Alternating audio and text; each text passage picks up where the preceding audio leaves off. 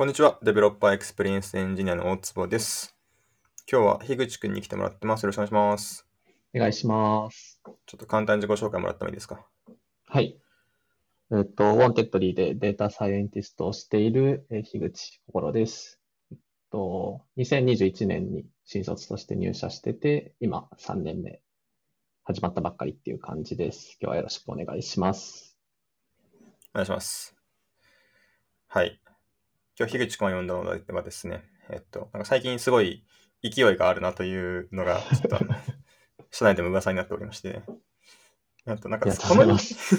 この1ヶ月のなんかこうアウトプット量がこうすごいじゃないですかっていう話があって、いやなんかちょっとちゃんと数えてるわけじゃないないんだけど、なんか登壇とかもしてるし、なんか作ったり、なんか全部書いたりみたいな。け結構やってますよね。なんか、そう、そうですね。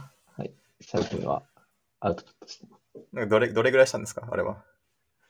えっと、登壇が今1本して、来再来週はもう1本と、ツールを2つ作ったのと、ブログを2本書きました。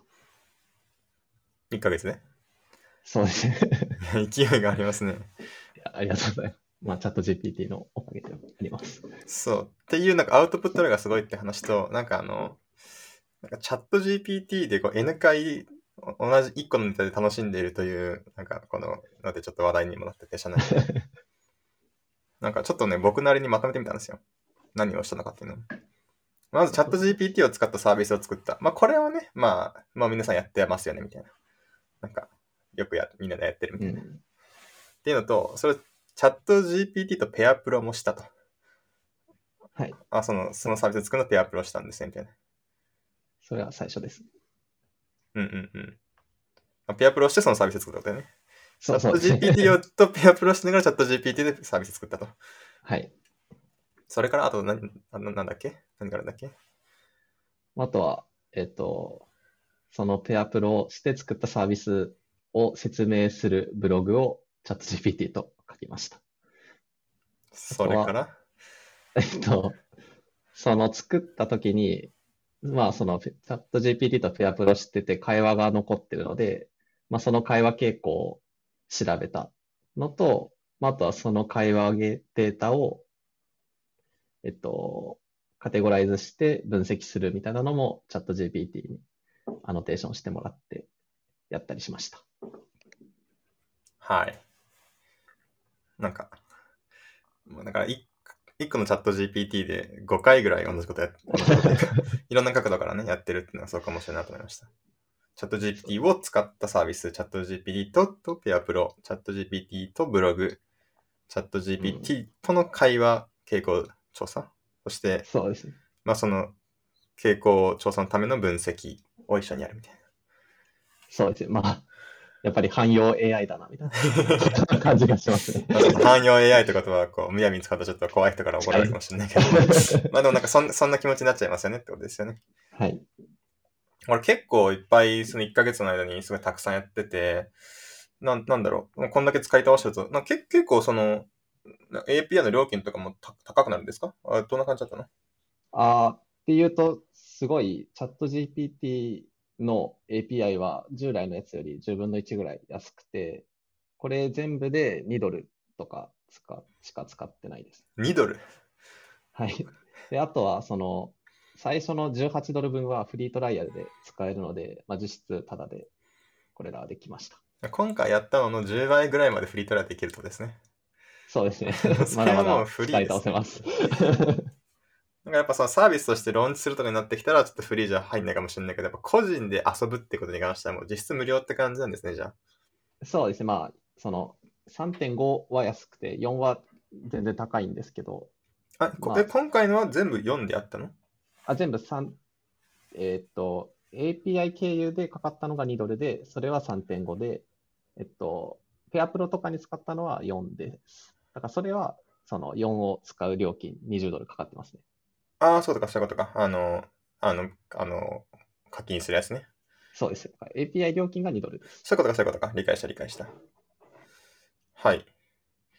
じゃあ、まあ、その、チャット GPT っていうのは1個のネタで5回楽しんだ樋口くんですが、実際に何をやったのかちょっと聞いてみたいなと思ってて、はい。え、まず、サービス作ったんですよね？これな何作ったの？これは、えっと、PDF をサマライズしてくれる。で、まあ、その内容を会話できる。内容に対して質問したり会話ができるサービスを作りました。ね。その PDF っていうのは、なんか、どどういう PDF を想定してる？そうですね。まあ、普段僕たち、その、しえっと、機械学習勉強会っていうのを学習でやってて、まあ、そういった機械学習の論文とかを、まあ、読みやすくするために作っています。そうだよね。で、これ結構英語のやつが多い？そうですね。英語を自分は用途として使ってます。それを、ようやくは日本語で出してくれるって感じ？そうですね。えっと、与えて日本語で要約してって言ってるって感じです。なんか、要約もしてくれるし、翻訳もしてくれるしみたいな感じで結構嬉しいですね、それは。そうですね。読む時間は全然短くなります。はい。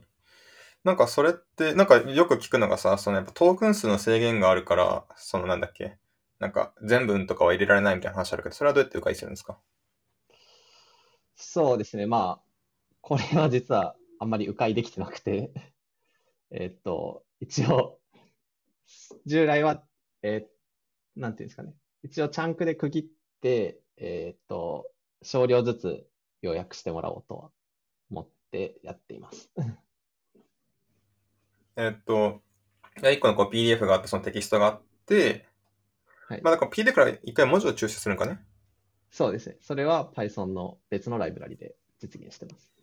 文字を取ってきて、それをチャンクに切って、それはその1回あたりの、その、なんかトークンサイズがあるからだよね、多分ね。えっと、実は、えっと、トークンというか会話全体で、えっと、トークンが決まっているので、なんかい4000とか言ってるやつが1回あたり、あれは。4000って言ってるのが、えっと、会話全部で。あ、全部で4000なんだ。はいあ、そうなんだ。はい。だから、本当は、えっと、会話全部が4000に収まるような、えー入力の仕方にしないといけないんですけど、ちょっとそこがうまくできてはないです。そこ超えた時って、えっと、なんか前の方忘れちゃうのか、それともなんかエラーになっちゃうのかっていうとどっちなの？えっと、僕の今の実装だとエラーになっちゃうんですけど、まあなんか周辺ライブラリとかを使えば、まあ吉名にそのトークンに収まる量だけ覚えておくとかはできます。うんうんうん。なるほどね。で、まあそんな感じで要約をしてもらって、要約出してもらったら、なんかその後にそれに対して質問とかもできる？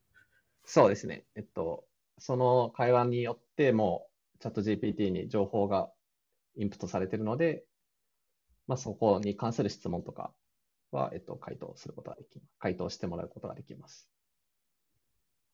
なんか例だとね、なんかそのチャット GPT3.5 というのは何が違うんですかみたいな質問をちょっとはい。やってみてるみたいな例を出してたかなと思うけど、はい。なんかね、ようやく出してみもらうだけだとね、なんか、え、あの部分は？とかなったりするから、それ聞けるの結構いいですね。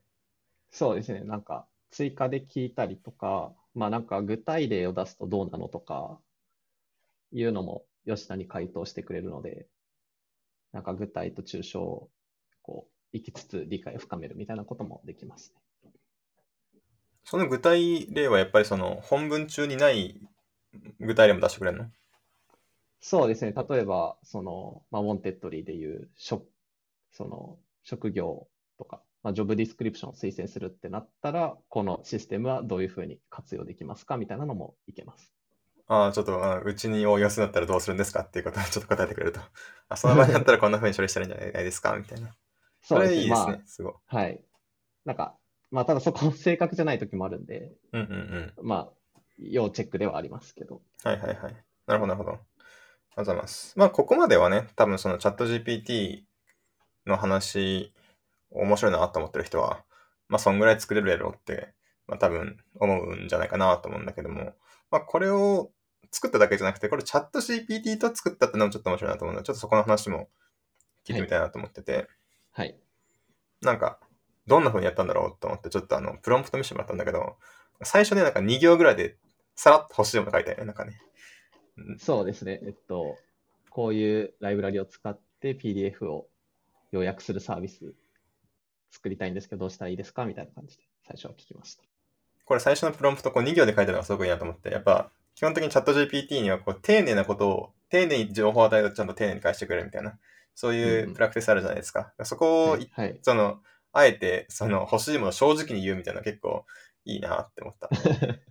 なんか、結構、なんか一回マシンのことを考えすぎちゃうのは良くないなと思ってて、やっぱこれからどんどんその人間の都合を AI が考えてくれる側になっていくだろうから、僕はどっちかっていうとなんか、あんまり AI の都合を考えすぎない感じでやるのがいいんじゃないかなとか思ったりしたので。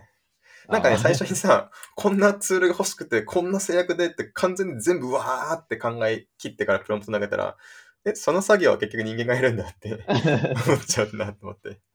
そうですね。まあ、やっぱり回答が微妙、まあ、2行で回プロンプト作ると回答が微妙だったりして、まあ、そこでなんで微妙だったのかとか、じゃあこういう情報はいるのかとかわかるから、まあ、最初に考えすぎず聞いてもいいのかなとは思います。なんかね、その、リーに進むってことににおいても、やっぱ最強のプロンプトを作ってから投げるっていうよりも、あ、こういう質問にはこうやって返していくんだ。じゃあ、こうしたらいいかなっていうふうな、イテレーション回すっていうふうな観点でも結構、それがいいんじゃないかなって気がするな。はい、はい。で、なんか、そしたら、なんか、PIP インストールこれこれみたいなやつをいっぱい投げてきたんですね、確かね。そうですね。こう言ってライブラリをインストールしてくださいとか、環境はこうやって作ってくださいみたいなのを返してきました。思ったんだけど、そのこれ PIP インストールファスト API って書いてあるけどさ、最初に。はい。絶対ポエトリーニットから始めたよね。そうですね。まあやっぱり自分普段使ってる、まあその環境、まあライブラリのバージョンとかを管理してくれるやつがあって、まあそっち使った方がいいだろうなって感じで、まあ後のプロンプトでポエトリーやっぱ使ってくださいとか指示してますね。うんうん。あ、だから最初は、まあ PIP インストールなんとかってことはポエトリーインストールなんとかだなみたいな感じで読み替えてやってたってこと？そうですね。っていうかまあ、こう、結果を返してきて、あ、いや、自分そういえば PIP 生で使ってないなみたいなのが思い出したので、やっぱポエトリー使ってくださいみたいな感じで、えっと、プロンプトに、その AI の出力からフィードバックをもらって書き換えるみたいな感じです。まあ少なくともこれは2023年4月時点ではっていう話ではあると思って、2024年5年どうなってるかはわからんけれども、うん、まあ今の場合だと、まあすごく綺麗なプロンプト、私はポエトリが使いたいのでみたいなことを事前に言うか、うん、後からそれに気づいて修正するかの、まあどっちかやっぱりやんなきゃいけないのかなっていう気がするよね。ね学習データも最新のものは取り込めてないので。うん、とか言ったら夏頃には、多分あなたソフトウェアエンジニアに詳しいっすよね。多分ポエトリ使ってますかとかって言い出す可能性はね、なきにしもあらずだと。まあ全然あるある話だと思います。まあちょっとここに関してはもうなんか、もう動きが早すぎるので、あんまりこうできないことを並べてもしょうがないなという気がするんだけれども、うん、どうせそれいつかできるようになっちゃうからね。そうですね。まあ何にしてもなんかそんな感じで、なんかこうやってやったらいいよみたいな、やってたっていう感じだよね。あとなんか見てて面白いなって思ったのは、このプロダクトのレポジトリ名を教えてくださいっていうのは、これいいねと思ったんだよね。それ決めてほしいもんねと思って。うん、そうですね。なんか、なんていうんだろう。アイディアの発散とか、まあ、答えがないものに対してザクッと聞けるとかはすごい便利だなって思いますね。なんかレポジトリ名とか、なんか10個出して、出した出した中で、この候補しかないですって言われたら、じゃあこれって選べるなって思うんだけど、うん、なんか、結構名前つけるときに結構、こいつは How の方によって名前になってしまってはいないかみたいなこととか結構考えちゃったりとかね、するから、もう並べてもらったら選ぶだけって結構いいなって思った。うんうん、確かに。昼ご飯どこ行くみたいな話と。そうだ、ね、選択肢があったらまあ決められるけど。そうそう。A か B か C ですみたいな。じゃあその中だったらあっさり系がいいのそれでみたいな。そうそうですね。選択肢がないって結構なんか幸せですからね、すごく思うけど。うんうんうん意思決定というか、脳みそをそんな使わずに済みますね。ね。はい。実際こう、どうなの？その、ペアプロしてみてどこが良かったとか、ここがやっぱりまだ難しいんだなとか、そういうのありますか？ああ、そうですね。それで言うと、良かった点だと、まあ、さっきも言ったんですけど、えー、っと、まあ、その、ブレストとか壁打ちみたいなところですね。えっと、名前を作ってくださいとか、どういうことやったらいいですかみたいな、ざくっとした要望に対して、まあ、こういうアイディアがありますよみたいなのを出してくれるのはすごく便利でした。はい。あとは、まあ、コードも、その、完璧に動くものは作れないんですけど、ひな形を作ってもらうことで、あ、こういう実装が必要だったなとかが分かってくるっていうのはすごい良かったですね。あとは、えっと、全部言っちゃうんですけど、えっと、まあ、開発をしていく上で情報を与えているので、まあ、それを適切な形に変換してもらうとかも楽でした。これリードミー作ってくださいとかは、すごい便利だなと思ってます。わかる、リードミー書いてほしいよね。そうですね。まあ、結構情報も精緻に与えてるし、学習データにリードミーが多分いっぱい入ってるんで、結構いいリードミー書いてくれますね。うんすげえ。なんか、ひな形があるってやっぱすごくいいことだなと思って、やっぱりその会社で開発してるともうひな形がある上にどうするかっていう問題の方が多いなって思ってて、はいだから結構その会社のすでにこう長く続いてるプロダクトの開発って制約も多いじゃないですか。なんかその制約があるからこそ楽な瞬間ってやっぱあるなと思ってて、うん。なんか Rails で書いてる時に、なんか、明日から Go に変えましょうとかって無理で、みたいな。確かに。その、他のね、確かに。クラスがあるから、その別のクラスもこう書けばいいんだとか。ねうん。いやそういう意味で新規開発でひながそのディレクトリ構造をどうするかとかから考えなきゃいけない時って逆に大変なんですよね、自由度が多すぎて。うんうんうんうんうん。そこでパシッと、ね。あ、なんかこれ系でね、あの、ちょっと話変わるんだけど、あの、はいアットコーダーあるじゃないですか。はい。アットコーダーで僕、ちょっと極度のめんどくさがりなので、入力を受け取ってくるのがもうめんどくさいんだよね。はいはい。でもなんかその他の、まあ、強プロっぽいサイトだと、あの、もう、言語指定したら、それのソルブっていうファンクションがもう定義されてて、引数もてそのもらってるから、あそのファンクションの中を書くだけでいいっていうのがあって、すっごいマイナーな違いなんだけど、なんかそんなんさ、あの、入力受け取って、ちょっとスプリットしてとかっていうのを、ー別に1分もあれば書けるんだけど、なんかそこがないのだけでちょっと、なんか楽だなってすごい思う瞬間があって、確かにまあでもなんかひな形があることの恩恵っていうのがすごい細かいところにもあるんだなって思ったうんうんりしました。っうんうん。そうですね。ていうのがまあ良かったことっていうか、得意っていうか、はいい、いところですかね。逆に苦手なこととかはそういうのは、そうですね。まあ、これは、まあ、いろんなところで言われてると思うんですけど、まあ、やっぱり学習データが2000、まあ、23年のものとか入ってなくて、ちょっと古いものしかないので、まあ、Python 周りの新しいライブラリとかについて聞くと、昔のコードを返してきたりします。あとは、えっと、実装を進めてるとどんどんコードが複雑になっていくんですけど、まあ、そうなった時にたくさんの情報を忘れちゃったりするので、まあ、その他のコードと相互作用を考慮したバグの修正とかは結構難しい印象がありますね。なんかあれだよね、その、あの、はいこっちのクラスではもうこういうインターフェースにしちゃったのが、みたいなそういうイメージ？そうですね。そうですね。なんか、さ、こっちのインターフェースはこうなのにこう書いちゃった。だから直してって言うと、今度は逆にそれより前の別の文脈を忘れちゃったりとかして、まあ、そこはなんかいたちごっこになったりして結構大変だなっていう感じでした。その時今回どうしたの？その、そのチャット GPT と開発することに目的があるから、頑張って教えるのか、もう 自分で直すわって。な、なんだか。もうだはいはいだって正直、もう、俺は答え分かってるんだけどなとか思いながら聞いてる瞬間もあったでしょ？でどうしたの？あ そうですね。まあ、結構途中まではまあ、お願いしてたんですけど、まあやっぱりその、ライブラリの情報がないと絶対ダメでしょみたいな、回答できないみたいな状況になってきたりしたら、まあ自分でもう、えっと、リファレンス読みに行って書いてましたね。そこがね、また、まだね、うん。まあ、これもね、まあ夏にどうなってるか分からないけどって話そうですね。あるけど。1ヶ月前はこんなこと言ってたね、みたいそうそうそうそうなことはあるかもしれないです。でもこの領域のことをなんか、今はできないみたいなこと言うの、なんか、解決されるまでが早すぎて、怖すぎて言えねえっていう 確かに。話があるんだけど。まあ、とりあえず現状としてはそういうところがあるってはいいう感じですね。そうですね。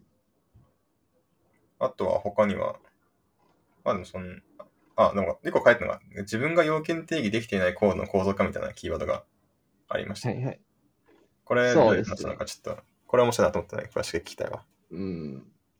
そうですね。まあ、例えば、えっと、最初は PDF を持ってきて、それを要約してほしいぐらいの要件だったんですけど、トークン数が上限があるときってどうしたら、どうやって処理したらいいんだろうみたいなとこって具体的に決めてなかったので、なんかそのあたりはやっぱり、えっと、そのあたりなあなあな状態で質問したりすると、結局、コードも良くない状態で返ってきたりしてて、まあ、そのあたり設計とか要件とかをちゃんと定義できてないと、まあもちろん、チャット GPT も答えられないっていうのは、まあ当たり前ですけど、苦手というか気づいたポイントだったかなと思います。なんかその良くないコードって例えばどういうコードなんだろう？ーん、まあだから、良くないコード。例えば PDF 要約して出力してくださいみたいな感じで聞くと、まあそのドカッと全部を API に投げちゃって、トークン数オーバーになって死んでしまうみたいなコードを返してきたりするので、うああ、なるほどね。っていう感じですかね。なんかそれ、その、それを実際に実行してみたらエラーになるみたいなのは結構気づける気がするんだけど、はいそ。の、なんだろう、コード見た瞬間に、ああ、そうじゃないんだよな、みたいなこともあるの？あったかな、あったと思いますね。まあ、け、例えば、その、ファイルを PDF の、例えば PyPDF っていうファイルを使ってテキスト抽出してきてたりしたんですけど、まあそういうのを忘れてテキストから別のファイルから読みに行ったりとかしてて、まあそのあたりは事前にこちら側で定義、こういうとこから入力してくださいみたいなのを定義しておかないと回答できないとかですか。なるほどね。なんか、いや、要件定義の難しさっていう ことをちょっと感じてくるな。うんうん。まあだからうん多分途中で、その微妙だな、まずいなっていう回答が増えてきたら、ちょっと立ち止まって、あ実際どういう情報を与えたらいいんだっけとか考える必要はあるかなとは思いました。まあ、そこの判断するスキルってやっぱ必要なんですねっていうのがうんうんうん現在って感じですね。うん。そうですね。なんか本当は、ちょ、ちょっとあの、要件固まってなくないですか？もう一回そこディスカッションしたいんですけどって、チャット GPT に言ってほしいなって。そうですね。まあ、だ結構やったのは、やったとか、今後やってったらいいなと思ったのは、その、多分、多分僕の要件ふわふわしてると思うので、ふわふわしてる部分を質問し返してくださいみたいなプロンプトにするとかは、あの、いいかなと思います。なんか、それも、なんか、なんとかとして振る舞ってくださいみたいなのが、よく知られてるメソッドにあるけれども、うんうんなんか質問し返してください、ちゃんとみたいなのも一個知られてるメソッドだなと思ってて、そうですね。そういうのをね、うまく。なんかね、うん。うん現実世界だったら、なんか今僕があなたに聞いてるのは君の仕事だからですよっていうコンテキストが、そそコンテキストがあるから、なんかちゃんと仕事をしないとみたいな。っうん。ていう気持ちが芽生えるし、相手もそれを要求してるっていうのが、まあ、言外に分かっているシチュエーションみたいなのがあると思ってて、チャット GPT はこいつが遊んでるのか、仕事としてやってるのか分かんないもんね、言わないとね。なんか、そうですね。まあ、うんだけの差があるんだろうなっていう。そうですね。まあ、あとはその、そういうふうにしてくださいって、チャット GPT に依頼するのは人間にとっても実はいいとは思ってて、まあ、例えばなぜって5回考えてくださいみたいなプロンプトにしたら、チャット GPT もいい回答をしてくれると思うし、多分人間もそういうふうに依頼したら、いろいろ思考を深掘って返してくれると思います。そのあたり似てそうかなって。なんでやっぱ日常のうまくいってるコミュニケーションがどんな前提に基づいて行われているのかっていうのをちゃんと理解するという、まあこんなんなんかちょっとツイッターで無限に同じこと言ってると思うけれども、そういうのはやっぱまありそうですね実感しますね。はい。はい。あとなんか改善点というか次にやるんだったらこうとかそういうのはあるんですか？そうですね。まあ結構サービス開発する上でいろんな観点で質問したくなることが多くて、まあ例えばリードミー書いてくださいもそうだし、実装を書いてくださいもそうだし、まあサービスとしてどういうインターフェースがいいのかみたいなのって、結構チャット GPT にいろいろな振る舞いを要求してると思ってて、で、かつ今のチャット GPT はその記憶量に限界があるから、まあ、そのあたりその明確にロールを分けて質問してあげたりするといいのかなとか思ってますね。まあ現実世界でもね、一人の人間に、ちょっと、お前が要件定義もして、仕様を考えて、実装もして、ドキュメントも書いて、プロジェクトマネジメントもしなさいとか言ったら壊れちゃいますからね。うんそうですね。し、まあ多分一人の人がやるにしても、その、要件定義しきって実装書いてとか、まあなんかその仕事を分けて与えてあげた方が親切だと思うので、まあそれがチャット GPT にも言えるんじゃないかなと思って。いや、なんか、すごい今、ちょっと仕事の反省があるなって思ったんだけど、僕はその、いろんな仕事を兼任するんだけど、はい。その結果、その、誰として話してるのかが、相手が分かっていなくて、その、だから僕は、僕はちゃんと伝えてなくて、その、話がややこしくなっちゃうみたいなね、ことがはい。あるなっていう。ああ。私はエンジニアマネージャーとしだと思って、あ、そうそうそう。回答してくださいみたいな。そうそうそうそうそう。僕がエンジニアリングマネージャーとしてなのか、そのスクワットリーダーとしてなのか、はい一バックエンドエンジニアとしてなのうか、ん。単なる社員として、一社員として聞いてるのか、みたいなのが。ああ。っていうのが、そうですね例えばその、例えばその、ロームの人とかに、えっと、今のその、残業時間が何時間だと問題になるのか分からなくなったら教えてくださいっていうのが、こう向こうのエンジニアリングマネージャーとして聞かれてる時と、なんか僕個人の労働時間気になってる時だったら結構答え方変わると思うんだよね。うんうんうん。あ、それはなんか、なんか残業時間が長いと問題があるんですかみたいなことかもしれないし、うんうん。なんか僕は単純にしてたかったですみたいな話なのか分かんないから、なんかみたいなうんうんことが、特にそのマネージングみたいな仕事が入ってると、なんか、大事な意思決定に使われる情報かどうかがわからないって思うと、やっぱなかなか答えづらいじゃないですか、みたいな。うん。確かに。人間、チャット GPT と会話することで、人間のそのファジーさに甘えてうん。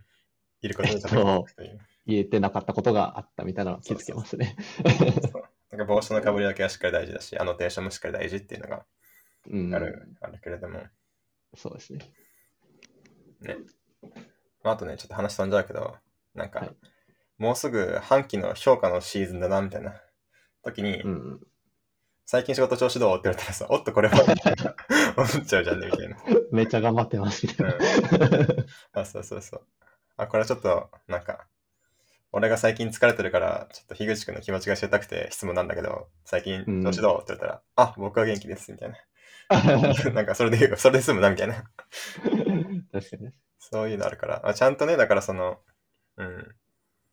まあ、これもなんかもう何百年前から言われてるんじゃないかみたいな気がするけれども、なんかちゃんとコンテキストを合わせて、うん前提条件を合わせて話していくっていうことが、人間世界でもやっぱ大事ですよねっていうのをそうですねしっ。かり実感するっていう 確かに。話ですね。結局、なんというか、いろんなとこで話されてるとこ、うん。正しいなって思いますね。まあ個人的には、なんかコンテキストの空気読んでくれって僕は思ってるんだけどね。なんか、まあだから、そうですね。今、トークンが制限があるからうん。とか、その長期記憶の仕組みが、例えばキャッシュが効くとかになってきたら、全然変わってくるだろうなとは思いますね。うん。なんか僕の Google カレンダー知ってくれてていいし、なんかうんうんうん。僕の、なんだろう、性格とか個人情報とかを知った上で答えてくれていいなって思うんだよね。うんまあ、せめてソフトウェアエンジニアという職業であるということと、なんか日本の、なんか、タイムゾーンで働いてるってことさえ知ってくれてたら、業務時間中っぽい質問は、なんか、あ、これは仕事に使うんだろうなって思えると思うし、うんみたいなことをやってくんないかなって思ってる。まあでもそれ結構もうすぐできそうですけどね。そうだよね。これ結構すぐそうだよね。うんなんか結構これ怖がる人もいるんじゃないかなと思うけど、情報渡すの。そうですね。まだそのあたりは確かだってチャット GPT の気持ちになったらさ、なんか、自分に LINE みたいなのがあってさ、いきなりさ、全く知らないアカウントからさ、顔写真も名前もわかんない人からチャットがボンってきてさ、なんか PDF を予約サービス作りたいんですけどって言われて、おーってなってさ、確かに、それでよく回答できてますよね。そうすごいよね。まあ、だからこの人はファースト API とか言ってるからエンジニアなんだろうな、みたいな。あ、そうそうそう。多分そういうことかなとかって思うけど、これが、あ、樋口くんっていう新卒3年目のエンジニアで、データサイエンスが強みのエンジニアが週末に聞いてきてるぞ、みたいな。あ、これ趣味プロジェクトだわ、みたいな。みたいなことが、うん、その、わかるといいなって思うんだけど。そうですね。まあなんか結構抵抗感も増しそうですけどね。そういう話があるとしたら。なんでこいつみたいなの知ってるのみたいな。あ、お久しぶりです、樋口さん。とか言って言われて。あとはその自分からその自発的に質問してきたりしたら結構怖って思うしもあるそうですね。そうだよね。え樋口くん、最近ブログ書いてないななくないですか？っていきなり GPT からメッセージが飛んでくるみたいな。怖い。はい。まあちょっとその今後の展望みたいなことをちょっとなんかさらさら、まあ俺はこうなってほしいなみたいな話だけど、なんかブログにもなんか今後の開発プロの変化みたいなのちょっと書いてくれてたもんだけど、もうちょっと教えてほしいな。そうですね。まあ一個は、まあこれもよく言われてるかなとは思うんですけど、まあチャット GPT 今出てて、それ自体が便利ですけど、まあその機械学習ってファインチューンとか、まあその分野に特化して再学習したりとかもできるし、まあインターフェースとかも、その用途に応じて最適化されていくと思うので、まあより特化型の AI サービスみたいなのが出てきて、まあそれらを組み合わせて使う、その開発フローになるんじゃないかなと思っています。まあ、コパイロット X とかがその例ですかね。まあ、インターフェース的に、その別にチャ対話型が最適じゃないこともあるし、うんうあとはモデルの特性的になんか、これの専門家みたいなこともあり得るし、みたいな感じです、そうですね。例えばコード書いて、自分の今のコードをもとに質問したいときって、もう先にコード読んでてほしいので、まあ、その VS コードに搭載されてる方が使いやすいとかは全然あると思います。そうだよね。対話型だったら、その、僕はこのコードとこのコードが関係あるコードだと思ってて、このコード編に合うようなコード書いてくださいって言わなきゃいけないけど、みたいな。そうですね。結構事前情報の注入というか入力も結構めんどくさいので、このあたりが変わってくるとより使いやすくなるし、増えていくだろうなと思ってます。あとまあ、その、後ろ側が特化型 AI じゃなくても、なんか別に AI でもあの、普通のサービスでもいいんだろうなとは思うよね。なんか、それこそ今、はいはいはいチャット GPT のプラグインとかうんうんうんあるけど、あんなそうですねうんうんうん。だから、電卓とか AI 使ってることじゃないからね、みたいな。なんか もう電卓まあ今 API 使ってくださいみたいな。確かに。そうですね。まあだからうちで言うと、その募集の情報とか、まあ渡し方とかもちろんいろいろセキュリティとか気をつけないといけないですけど、まあなんか自社の情報とかを組み合わせてとかは、やればもっといいサービスはできるだろうなと思います。うんうんうん。まあ極論ね、そのはいセキュリティみたいなものが全部解消されたら、あ、うちのデータベースに好きな SQL 叩いていいんで、みたいな。うんうんセレクトブにならいつ何やってもいいんで、みたいなことしたらちょっとどうなるんだろうね、とかね。うんうんうん。思うよね。だからたま、会社の中で溜まってるデータの活用とかもっとしやすくなるし、それによって新たな価値が生まれるだろうなとは思います。そうですよね。あとは、そうですね。あとは、まあ、もう一個はその、実装コストがガクッと下がるわけなので、まあ、なんか、まあ、実装コストとか、まあ、それに限らず、いろいろなコストが変わってくるので、まあ、そのコストパ、ん？なんていうんですかね。えっと、いろいろな、その、まあ、プロダクト開発とか、まあ、何においても、えー、トレードオフが変わってくるかなとは思ってます。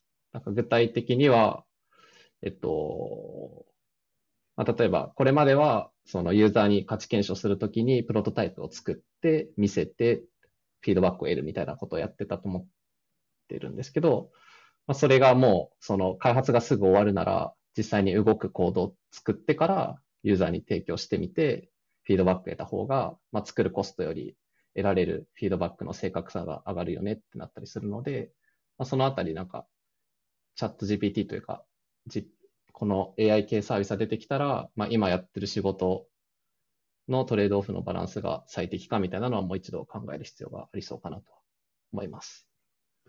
なるほどね。なんか身近な、より身近な話だと、なんかテストコードを書くのはどれぐらいからお得ですかみたいな話ってあるけれども、え、もうテストコードは AI が書いてくれるんだから、カバレッジ100%維持するのが楽に決まってるじゃないですかみたいな感じだったりするかもしれないしね、みたいな。そうですね。なんか全、そうですね。リードミーとかも本当に書きやすくなってるから、まあ、これあんま使われてな、使わないサービスだろうから書かなくていいか、みたいな感じで思ってたのも、いや、とりあえず投げて書いてもらってたらよくないですか、みたいなのは増えていくと思います。なるほどね。なんかまあそこが、どの部分がどう変わるかっていうのが、なかなかまだ想像しづらい部分があるので、ちょっと今後にここはちゃんと注目したいですねって感じかな。そうですね。やっぱツールもどんどん増えていくし、できることも AI、AI できること増えていくから、追っていかないと、なんか常識がアップデートされない。本当に怖いなと思ってるわ、なんかこの変化が。うんなん。かまあ、AI に仕事が奪われなくても、なんか動きの速さによって自分が置いてかれる可能性は別になんか単純になかったから。そうですね、本当に。うんね、っていうことを思いながら毎日生きております。そうですね。はい。というところで、えっと、ここまでちょっと時間も結構来てるので、一回サマライズすると、えっと、チャット GPT を使ったサービスを作った PDF をうにゃうにゃしてくれる君ですね。要約してくれる君。はい。でそれをペアプロで作ったっていう話があって、あと実は、あの、チャット GPT と楽しんだ話が3つあるんですね。ブログを書いてもらった。会話傾向を調べた。その会話傾向分析を手伝ってもらったと。話があってここもちょっと駆け足でいっちゃおうかなと思うので、はい。ちょっとブログ書いてもらったとか、どんなことやったのかちょっと教えてもらっていいですか？まあ、ブログは、そうですね、えっと、さっき作った、まあ、その PDF サマライザーの会話が残ってるので、まあ、それを公表するような、えっと、紹介するようなブログを書きたいですっていうのを、そのスレッドの続きで聞いて書くっていうことをやってました。それってなんかその何文字ぐらいみたいなことも伝えたの？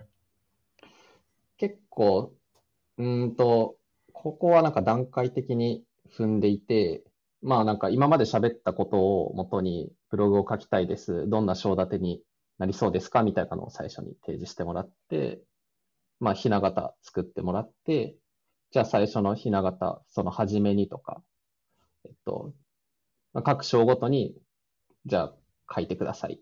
で、これまで会話した中でこの辺を伝えたいですみたいな感じで言って、やり取りをしつつ、徐々に上から作っていくって感じでやってました。なるほどね。なんかそのステップバイステップでやった方がいい性能が出るから、みたいなやつだよね。そうですね。まあ、あとは一度の応答で返してくれる文字数って結構限界があるので、まあ、章ごとに作ってた方がやりやすいかなって感じです。なるほどね。なんか、いやその方がいいよね。なんか現実の仕事もそれがいいと思うんだよね。なんかブログ書こうと思うんですけど、あ、いいじゃんいいじゃんって時にさ、こんな章立てにしようと思うんですけど、っていう段階でフィードバックもらった方がいいもんね、みたいな。うんうんうん。そうです僕側のね。気持ちやった時にね。そうですね。かその順番にやった方がいいから、やっぱ現実世界とそこに似てんだなっていううんうんうんうん。気がした。で、そんな感じで章立てみたいなのをこう作っていって、少しずつ、こう、はいまあ、全体の枝葉ができてみたいな。はいただ。実際にまあ手直しゼロじゃないわけでしょ、これって。どれぐらいその書いてもらったやつの、まあ、コピペって言ったらあれだけども、っていう感じでこうんううんバンってよかったのか、それとも、まあ、アイディアだけもらって自分で書いた感じなのか、そこのバランスはどんな感じ？は、結構これも、プロンプトエンジニア力、エンジニアリング力によって変わってくるかなとは思うんですけど、あもっと上手かったら、その、もっとコピペでよかったかもしれないけど、みたいな。そうですね。でも最近だと自分は割と7割、8割ぐらいは、その、作ってもらったもので、まあ、あとは、なんか、極端に丁寧な言葉遣いになってるとこを省いてあげたりとかして、まあ、2割ぐらい修正して、えっと、投稿できるっていうような感じになってますね。結構、あの、過去に自分が書いたブログを与えてあげると、あ、こういう口調で書けばいいのね、みたいなのを分かってくれるんで、そうすると割といい出力が出てきます。なんかそれって結構、すその昔のブログとかベーンって全部突っ込んだらトークンサイズが結構大変になったりしない？あ、だからそれこそ章、章ごとに、えっと、昔のブログはこその初めにの章はこういうこと書いてるんで、これっぽく書いてくださいみたいな感じでああ、なるほどね。渡してますはいはいはい。な部分を渡してってことです。トークンサイズエンジニアリング。このトークンサイズエンジニアリングどれぐらい大事なんだろうね。なんか、1年後にはもうない可能性もあるなと思って。まあ、今、その4000トークンですけど、GPT3.5 は。うん。4は3万2000トークンとかうん。増えるし、まあ、いらなくなるかもしれないですね。そそそれこそ前段にあんまり大きいものだったら別スレッドで要約したものを、うんその食わせるようになるからみたいな感情感情のことをその裏側で綺麗にやってくれたら今やってるそういうのがいらなくなっちゃう可能性めっちゃあるなと。そうですね。昔はこんなことやってたな、みたいな そうそうそうそう。感じにそういうテ。ンションな可能性もある。はい。なるほどね。そんな感じでブログがペシンって。なんか体感的にはさ、その同じブログの量を書くので速度はどうなったの？いやー、だいぶ早くなったかなと思いますね。まあ、2、3倍くらいじゃないですか。2、3倍やばいな。なるほど。質も上がった感じする？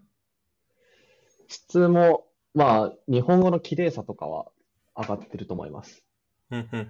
その、内容の面白さみたいなのは、その、結構自分次第なんでそうかそうか。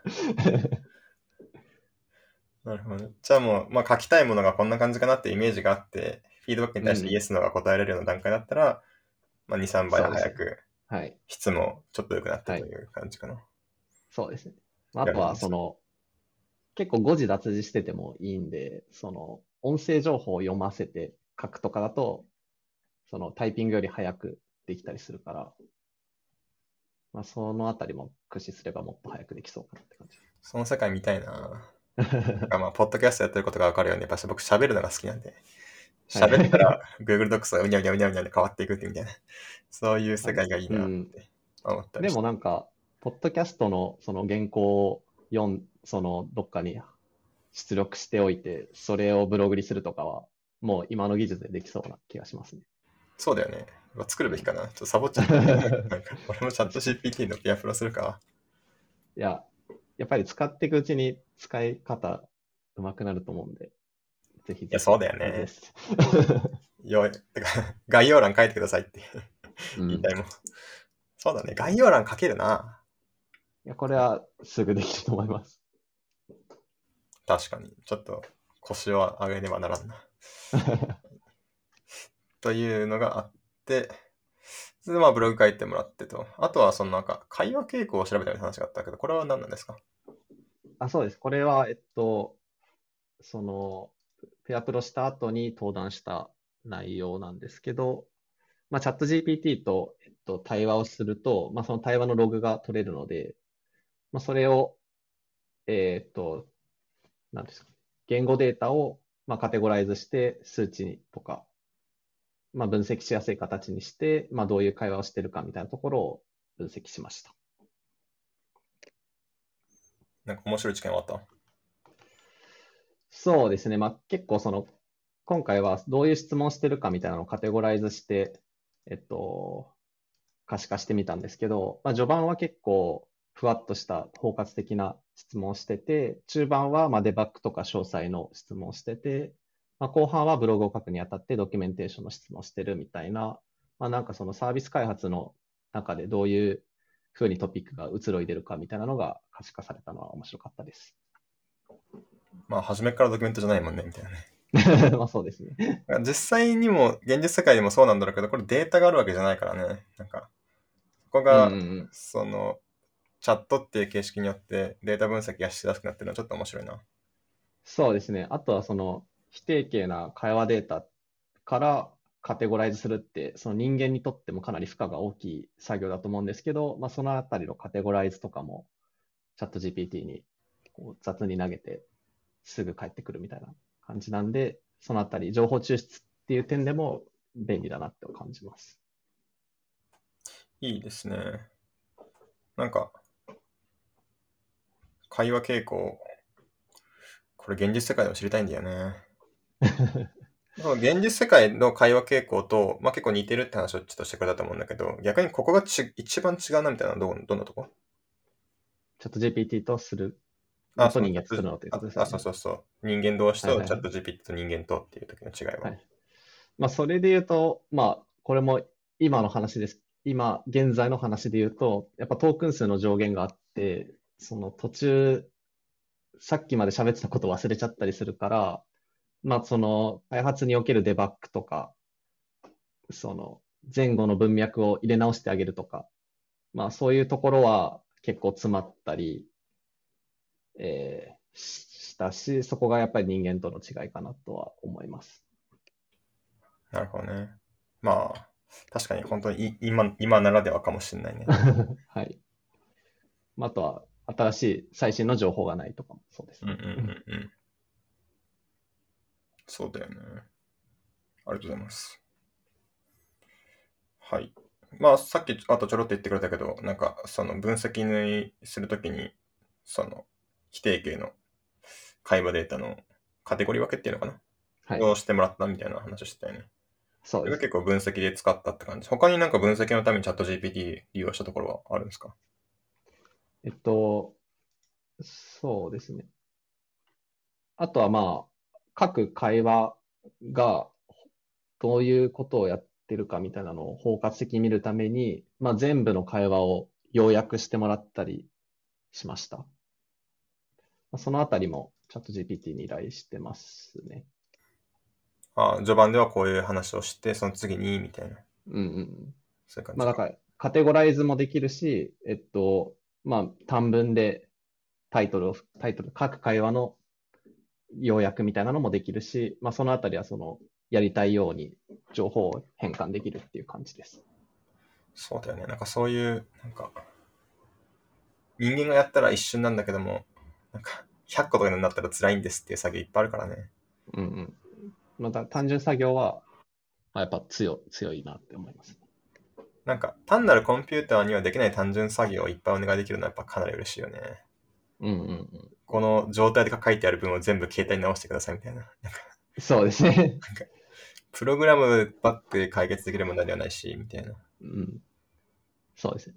チャット GPT を使ったなんかコードを書くと、なんかバックエンドの部分というか、ロジック部分が その少なすぎて心配になるとか、コード量が、そのプロンプトを渡して、 ChatGPT に聞く、返す。で、全部ロジック終わっちゃうんで、そこ面白いなって感じです。確かに。はい。とかっていうのが、まあ、分析にどう使ったっていうはい。感じかな。なんか、わーっと聞いてきたけども、なんか一個のチャット GPT をこう N 回使い倒すっていうのを通して、なんか思ったこととか、はい。ここやっぱ大事だなみたいな思ったことがあったら、ぜひそういう話も聞きたいなと思うんだけど。そうですね。えっと、まあ、自分、まあ、これ個人の感想なんですけど、まあ、2個ぐらいあって、まあ、1個は、えっと、まあ、これまでは僕、そのチャット GPT 単体でどう便利な使い方をするといいかみたいなことをいろいろ調べてたんですけど、なんか今後はもっとその他の特化型 AI とか特化型サービスとのハブになるっていうところが強みになる、強みというか、大きなポイントかなと思ってて、えーまあ、もう少し具体的に話すと、例えば、えっと、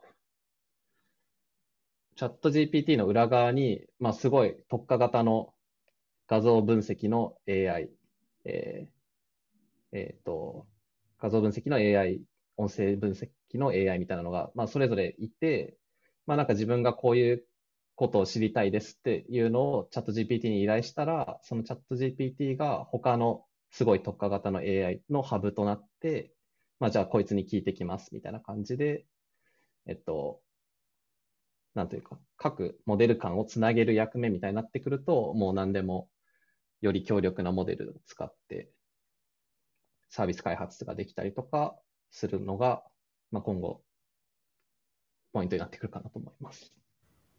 なんかコンシェルジュっぽいなって思って、なんかはい。誰に聞いたらいいのかっていうことのプロだなと思って、コンシェルジュって。うんうんうん。で、そしたら、ね、まあレストラン予約するとかもそうかもしれないけど、もう専門のところにどうですか？って言って、ああ、じゃあそうなんですねって言って、結果返す。で、もう人間としてはもう会話してるだけで物事が進んでいくみたいな。そうですねこ。ういう存在になっていくのかもね。はい。だから、なんか、Google 検索とかも、要は、そのいろんなサイトのハブになってるじゃないですか。確かにけ。検索窓があって、ねその後にウェブサイトがあってみたいな。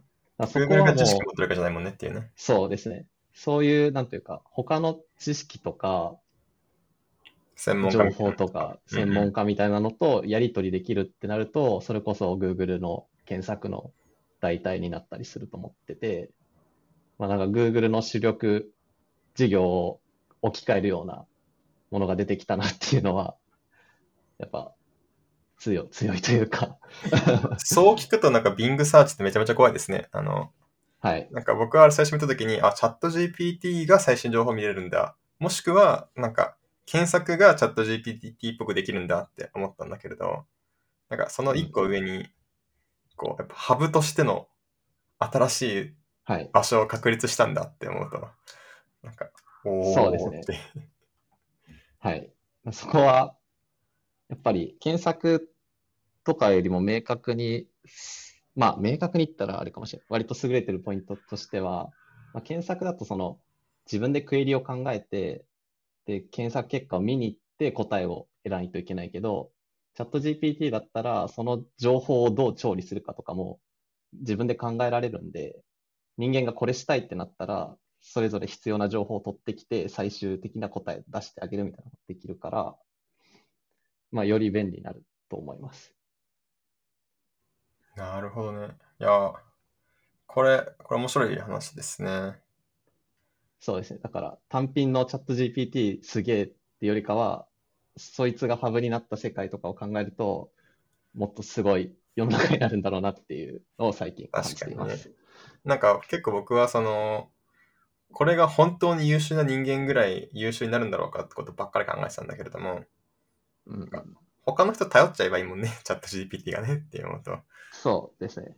だから、大学生ぐらい優秀な人を無限に雇えるし。無限に走って、いろんな人にリサーチをかけて、正しい回答を得られるってなると、まあ、チャット GPT 自体が専門性高くなくても大丈夫になってくると思います。ね。まあそもそも専門性結構高いしね。だって。そうですね。だって俺ファスト API の使い方知らんし、今みたいな。うんうん。それを別に、今調べてきましたじゃなくて、知ってたわけでしょ、そいつはっていうね。そうですね。思うと、すごい話だからね。うん。なるほどね。なんか、僕はなんか今回のこの話をこう聞いてて、結構思ったこととしては、なんかまあ、もうすでに巷で言われてる、言われ尽くしてることだけども、やっぱりできる限り正しい精緻な情報をうん。網羅的に渡す、はい。コンテキストもそうだし、その制約になれる情報を全て渡すことが大事っていう話があったなと思ってて、だからそれやっぱ人間も一緒ですよねって思ったのが、それ渡すっていうこともそうなんだけれども、そういった制約条件を減らしておくってことも結構大事だなと思ったんだよね。うんうんなんか、つまり、こう、このクラスのインターフェース考えてって言ったら、その周りのファイルの制約っていうのは覚えててくれないからみたいな話ちょっとあったじゃん。はい。はい。なんか、そこに、その、他のいろんなファイルのことを知らないと開発ができないっていうのはやっぱ複雑性が高いソフトウェアってことだなと思ってて、あの、そうですね。あフィロソフィー・オブ・ソフトウェア・デザインを最近読んでて、ああ、これチャット GPT と同じ話だと思って。このチャチャット GPT に入力がするのが大変ってことは人間にとっても大変なんだなってうん思ったんだよね。そうですね。確かに。だから、例えば、あるクラスの引数を作るのにめちゃくちゃいろんなコードが必要になったらチャット GPT に与えるのも大変だし、人間が読むのも大変なコードってことですね。そうそうそうそうそう。なんか、あその書き方しちゃうとね、多分ここが壊れちゃうんだよねって気づけるのってさ、なかなかにハイスキルじゃない？それがやっぱ起こんない方がいいなっていうのがね。うんうんうん。インターフェースを見たら使い方が分かるみたいなやっぱりいいし、みたいな。うんうん。サプライジングなことが起こんないのがいいし、みたいな。からその、これからチャット GPT がどんどん強くなっていって開発任せれるとしたら、やはり効率的に開発するためには、複雑性を下げていくことが大事だし、そうじゃなくても人間が開発するにしても複雑性を下げておいた方がいいんだなって思ったっていうのが、ちょっと今回の学びでした。まあ、そうですね。まあ、1年後にはインターフェース書けば全部出来上がるかもしれない。わかんないですけど。まあ、そうですね。いまあ、あらゆる仕事の振り方とか、質問の仕方とかもそうですね。ね。ポッドキャストも使っやってくれるのかな？読み上げてくれるのかな？ああ、いろいろでもやってる人はいますよね。AI で話して、聞いて、キャラクターの口動かしてとか。ね。いやもうどうなってるか全然わかんないけど。あとはちょっと時間も限られてくるので、他に気になってたこととか聞いてみたいんだけど、コパイロットも使ってたよね、確かね、樋口くんって。はい。コパイロットの体験とチャット GPT との開発の体験って、なんか、まあ、どっちがいいとか、なんかどう体験が違うかとか、そういうのあったら知りたいなと思って。うーん、まあ、現状はやっぱりその、モデルの賢さ自体がチャット GPT の方が賢いので、どっちかしか使えないっていう感じだったら、チャット GPT を使いたいなとは思っていますが、モデルの性能自体上がっていけば、コード書くときはコパイロット。で、いろんな質問したいときはチャット GPT とか使い分けてくると思います。コパイロットはさ、どうなんだろう、その、なんか、コパイロットの方がいい部分があるとしたらどんなとこ？うん、まあ、やっぱり、その、ちょっとさっきも話した通り、まあ、コードをこう、全部与えるみたいなのって、コピペしてとか結構めんどくさかったり、どのコード与えるかとか考えないといけないけど、まあ、コパイロットだったらもう VS コードに入ってて、インターフェースは近いし、まあ、事前に読んでくれてるので、えっと、だから、そういった入力情報を与える手間とかが省かれるっていうのが便利ポイント一つ目だと思いますし、まあ、コードに特化した学習とかをしてたら、そのチャット GPT に聞くより精緻な回答が得られるようなものになってくると思います。なるほどね。まあ、どういうインターフェースやるかっていうのが、ちょっと違うっていうのはやっぱあるよな。そうですね。そこは結構やっぱり開発する上でも、チャット GPT の中身が同じでもインターフェース違うだけで結構使い勝手変わってくるなっていう感じはします。なるほどね。まあ、チャットの先にまた何かあるかもしれないよね。うんうん。まあ音声とかは、音声はね、確かにね。まあチャットの亜種ではありますけど。実際ミーティングするときって音声とテキストのハイブリッドだもんね。その Google Docs に議事録書きながら話してみたいな。ああ、ちょっと僕のイメージ違って、僕だとこういう風に分類するんですけど、ってテキストで書きながらみたいな。うんそんな感じになったらちょっとまた面白いね。ああ、確かに。だから会話しつつ、議事録をあ、そうそうあのチャット GPT がまとめてくれたりしたら、そう、それこそペアプロでさ、その、例えばその今回の例だと、ああ、僕 requirements テキストじゃなくて、 Poetry がいいんですよって言ったら、新しいことがまたベンって書いてくるじゃん。うん、それがそうじゃあ、そうなんだって、なんか、ポコポコポコポコって、あの、うん、チャちょっとチャット GPT 的な AI がコード操作して、あ、そうそうそうそうそうみたいなうん、うん、感じで言えるみたいなね。が本当にペアプロみたいなうん、うん。感じになってそうですね面白いね。し、なんか例えば、 Zoom、 Zoom とか Meet みたいな感じで、そのキャラクターが動いてたりしたら、確かに。よりペアプロ感増すだろうなって思います。いや、読めないな。どこまで行くんだろうな。そこまでできちゃったら、さすがに自分の仕事が危ないなって感じるな、それは多分。うん。まあでもなんか、割と仕事で言うと自分は、なんかチャット GPT がいろんなことやったら、人間もっとすごいことやるんじゃないかって思います。空飛べるようにするとか。空飛べるようにするとかいいね。確かになんか、どんなことを作るかっていうところに、やっぱり集中できるのはやっぱ面白いですよね。なんか、そうなった世界ですごく面白いもものを作ってみたい気がやっぱするな。そうですね。だからやっぱり、今あのチャット GPT の流行とかを追って、こういうことできるんだなみたいなのを、ちゃんと手を動かして理解していくっていうのはすごい大事だなと思います。いや、いいですね。ありがとうございます。じゃあ、そろそろかなと思うんだけど、なんか最後に言っておきたいこととか、なんかあったりしますか？そうですね。まあ、そうです。さっまあ、直近言ったものと繰り返しになっちゃうんですけど、まあ、自分としてはチャット GPT の周りの、えー技術とかどんどん進化してて、まあ割とどうせ進化するから今追わなくていいかみたいになっちゃうかもしれないんですけど、やっぱり触っていくうちにこういう使い方があるんだとか、まあ新たなアイディア出てきたりするので、まあ、どんどん手を動かしていけるといいのかなと、個人的には思っています。はい。頑張ります。ちょっと僕もいろいろ触ってみようと思います。ぜひぜひ。楽しいですよ。そうだよね。僕もずっとあの、ぼ僕なりの遊び方でいっぱい遊んでるけど、実はあんまりプログラミングとかはしてないんですよね。ちょっとやんなきゃいけないなとうん思って。うんうん。ぜひ始めてみたいと思います。じゃあ、えっと、今日ちょっと紹介するのに元になったこの全の記事とか、スピーカーデックのスライドとか、あと GitHub のレポジトリとかは、あの、ショーノートに貼っておくので、なんかね、この全のやつとかはね、なんかビュー数すごいいったんでしょ？なんか、なんかどんぐらい、どんぐらいだっまあ、な7000ぐらいです。すごいじゃないですか。技術記事ですからね。なんか、いや、そういう記事を全部貼っておくので、あの、ぜひ皆さん、原点、あとね、会話ログがめちゃめちゃ長いんだけど、これが面白いんでね。見てみてください。結構、恥ずかしいです。あでもリアルなデータ見たいですからね。うんうんはい。というわけで、はい。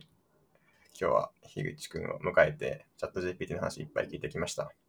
まあこれでね、そのチャット GPT で6回目の活動者がね、ポッドキャストも出るっていう出るっていう使い倒してくれたので、ち様々です。ょっとこの後また面白いものが出てきたら、また出てもらうと思うのでよろしくお願いします。じゃあ今日はありがとうございました。ありがとうございました。